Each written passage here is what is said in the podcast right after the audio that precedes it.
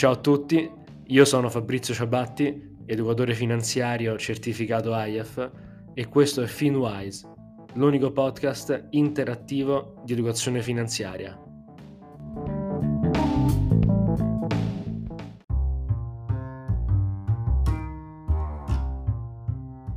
Ciao a tutti, oggi parliamo degli indici di mercato e della loro importanza per capire l'andamento dei mercati. In particolare ci soffermeremo su due tematiche principali, e cioè la loro composizione e il motivo per cui non è sufficiente guardare il valore degli indici per capire il ritorno di investimento. Quante volte avete sentito lo Standard Poor's, il FTSE MIB, il Nasdaq? Questi sono indici e in particolare indici azionari. Di indici però ce ne sono veramente un'infinità, perché di fatto l'indice altro non è che l'aggregazione più o meno variegata di strumenti finanziari elementari, cioè azioni, obbligazioni, materie prime, real estate, dove però azioni e obbligazioni sono le regine incontrastate. Prendiamo il FTSE. All'interno dell'indice sono presenti tutte le più grandi aziende italiane quotate in borsa. Troveremo quindi Enel, Intesa, Poste Aliane, Ferrari e così via. Investire ad esempio in un fondo che replica il FTSE significa implicitamente investire in Enel, Intesa, Poste Italiane, Ferrari e così via. Investire nello Standard Poor's invece implica l'esposizione ad aziende come Apple, Google, Microsoft, JP Morgan. E già con questi due esempi potrete già aver capito dove voglio arrivare. Ultimo aspetto da tenere in considerazione è la modalità di calcolo dell'indice. Mentre alcuni possono essere a capitalizzazione di mercato, e come la maggior parte in realtà sono, come ad esempio lo Standard Poor's 500, altri, come il Dow Jones, tengono anche in considerazione il valore della singola azione.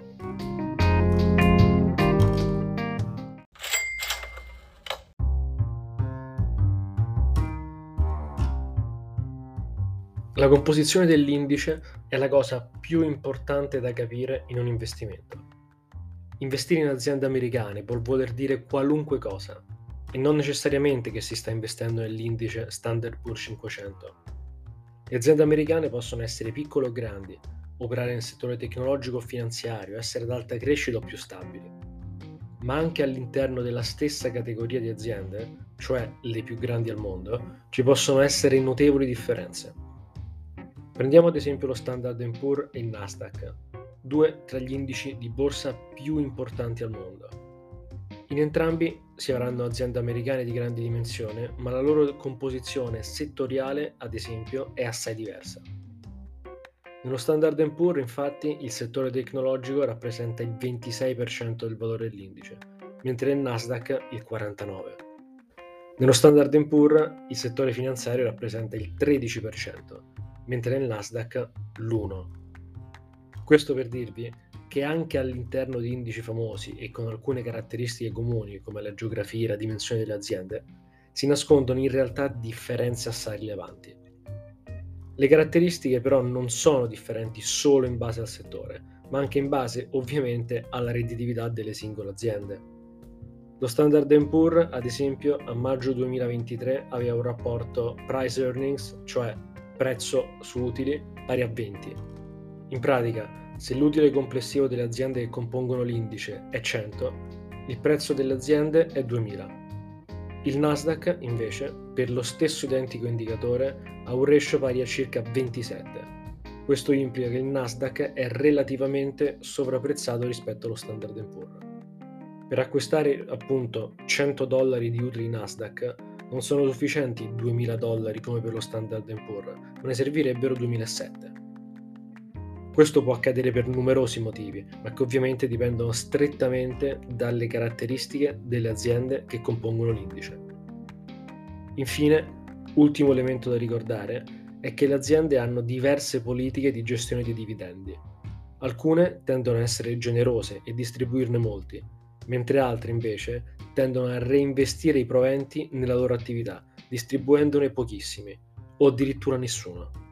Ed è qui che arriviamo al secondo elemento importante da tenere in considerazione quando si va a valutare il rendimento di un indice.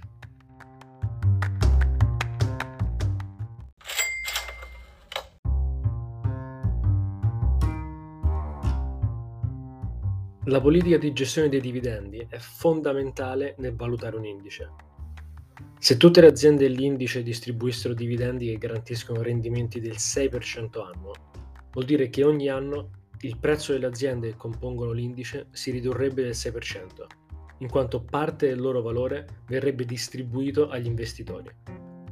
Quando si valuta un investimento, infatti, non bisogna dimenticare che si deve considerare il total return, che è composto dalla variazione di prezzo dell'investimento e dai dividendi o dalle cedole nel caso delle obbligazioni che le aziende o stati distribuiscono. Quindi, se ad esempio Enel al 31 dicembre 2023 avesse registrato un aumento di prezzo del 10% rispetto all'1 gennaio 2023, ma il giorno dopo, e cioè l'1 gennaio 2024, staccasse una cedola del 6%, il titolo il 1 gennaio 2024 si ridurrebbe subito di pari ammontare. Di conseguenza, dal 1 gennaio 2023 al 1 gennaio 2024 il valore di Enel sarebbe aumentato solo del 4% e non del 10%. Però il 6% è in tasca nostra perché avremmo ricevuto il dividendo che Enel ha distribuito. Se invece Enel non avesse distribuito il dividendo, il valore di Enel sarebbe aumentato del 10%, perché di fatto quel valore rappresentato dal 6% sarebbe ancora all'interno dell'azienda. E all'indice ovviamente accade la stessa identica cosa, perché l'indice è una somma di aziende. Se l'indice è composto da aziende che staccano generosi dividendi, a parità di altre condizioni il suo valore sarà necessariamente più basso rispetto a quello di un altro indice composto da aziende che, al contrario, non distribuiscono nulla agli investitori. Per questo motivo confrontare asetticamente il valore del FTSE e dello Standard Poor's 500 può portare a un errore di valutazione, perché in quel caso si sta confrontando soltanto la variazione di prezzo dell'indice, che ovviamente è influenzata fortemente dalla mole di dividendi distribuiti agli investitori. Come per le aziende, quindi, anche e soprattutto per gli indici è necessario confrontare il total return, che si ottiene sommando al ritorno del prezzo, cioè come è cambiato il valore dell'indice, il ritorno dato all'investimento dei dividendi distribuiti dalle aziende all'interno dell'indice stesso. In pratica, se le aziende all'interno Standard Poor's avessero distribuito 100 dollari di dividendi il 31 dicembre 2021, per calcolare il total return dell'anno 2022 dovremo sommare alla variazione di prezzo del 2022 anche il ritorno dei 100 dollari di dividendi che avremmo investito nell'indice il giorno dopo la loro ricezione, e cioè il primo gennaio 2022.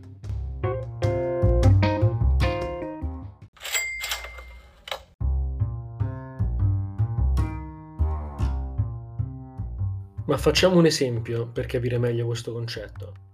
Abbiamo due indici, l'indice X e l'indice Y. Il primo l'anno scorso ha registrato un aumento del 5%, mentre il secondo del 2%. Quale indice preferireste? Se avete pensato che non ci sono sufficienti informazioni per valutarlo, avete dato la risposta corretta. Vi manca il dato sul ritorno a dividendo. Se il primo indice infatti avesse avuto un ritorno a dividendo dell'1% e il secondo del 6%, Ecco qui che la cosa cambia, perché l'indice X avrebbe prodotto un total return del 6%, mentre l'altro dell'8%. Quindi ricordate, il prezzo non è tutto, c'è anche da tenere in considerazione l'impatto dei dividendi.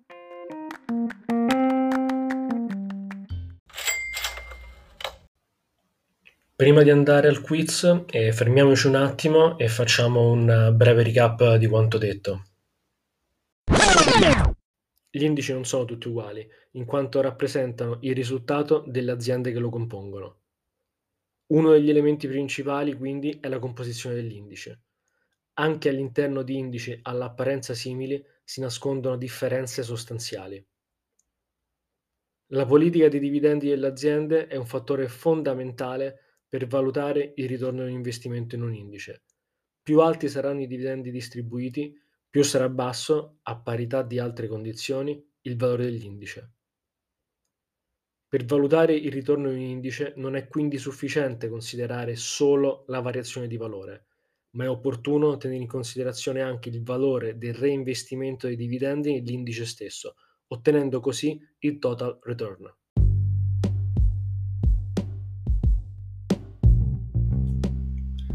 Bene, ora siamo pronti per il quiz di questo episodio.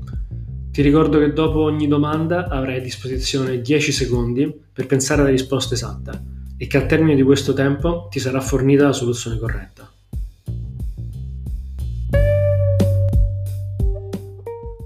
Prima domanda.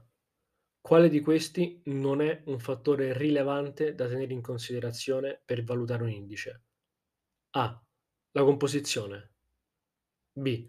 La politica dei dividendi delle aziende che lo compongono. C. Il valore in un certo momento.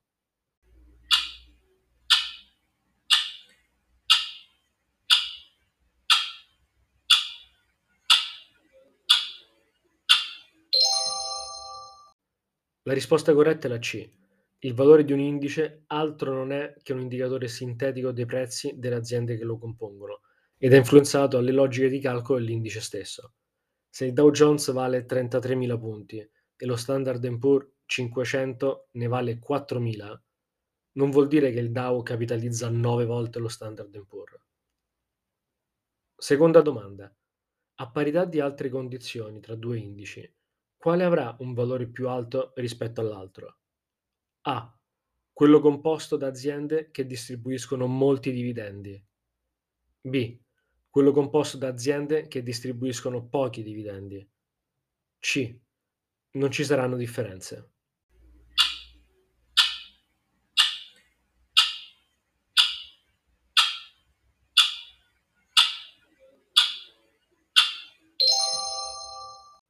La risposta corretta è la B. Se le aziende non distribuiscono dividendi, trattengono il valore al loro interno, contribuendo quindi all'aumento del valore dell'indice stesso. Terza e ultima domanda. Il valore dell'indice X è aumentato del 3% lo scorso anno, mentre quello dell'indice Y del 5%.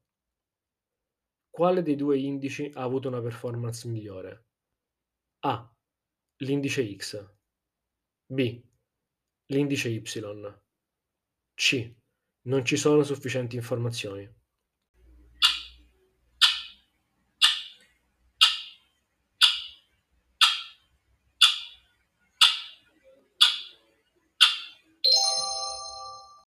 La risposta corretta è la C. La performance dell'indice è espressa dal total return e non soltanto dalla variazione del valore. Per capire quale indice ha performato meglio, è quindi necessario tenere in considerazione anche il ritorno generato dai dividendi staccati dalle aziende che compongono l'indice. Bene, spero tu abbia risposto correttamente a tutte le domande, ma se non ci fossi riuscito puoi sempre riascoltare l'episodio quando vuoi e riprovare. Per oggi è tutto, grazie per l'ascolto e ricorda di seguirmi su Spotify, LinkedIn e sul sito www.smettoquandoposso.it. Ciao e alla prossima puntata.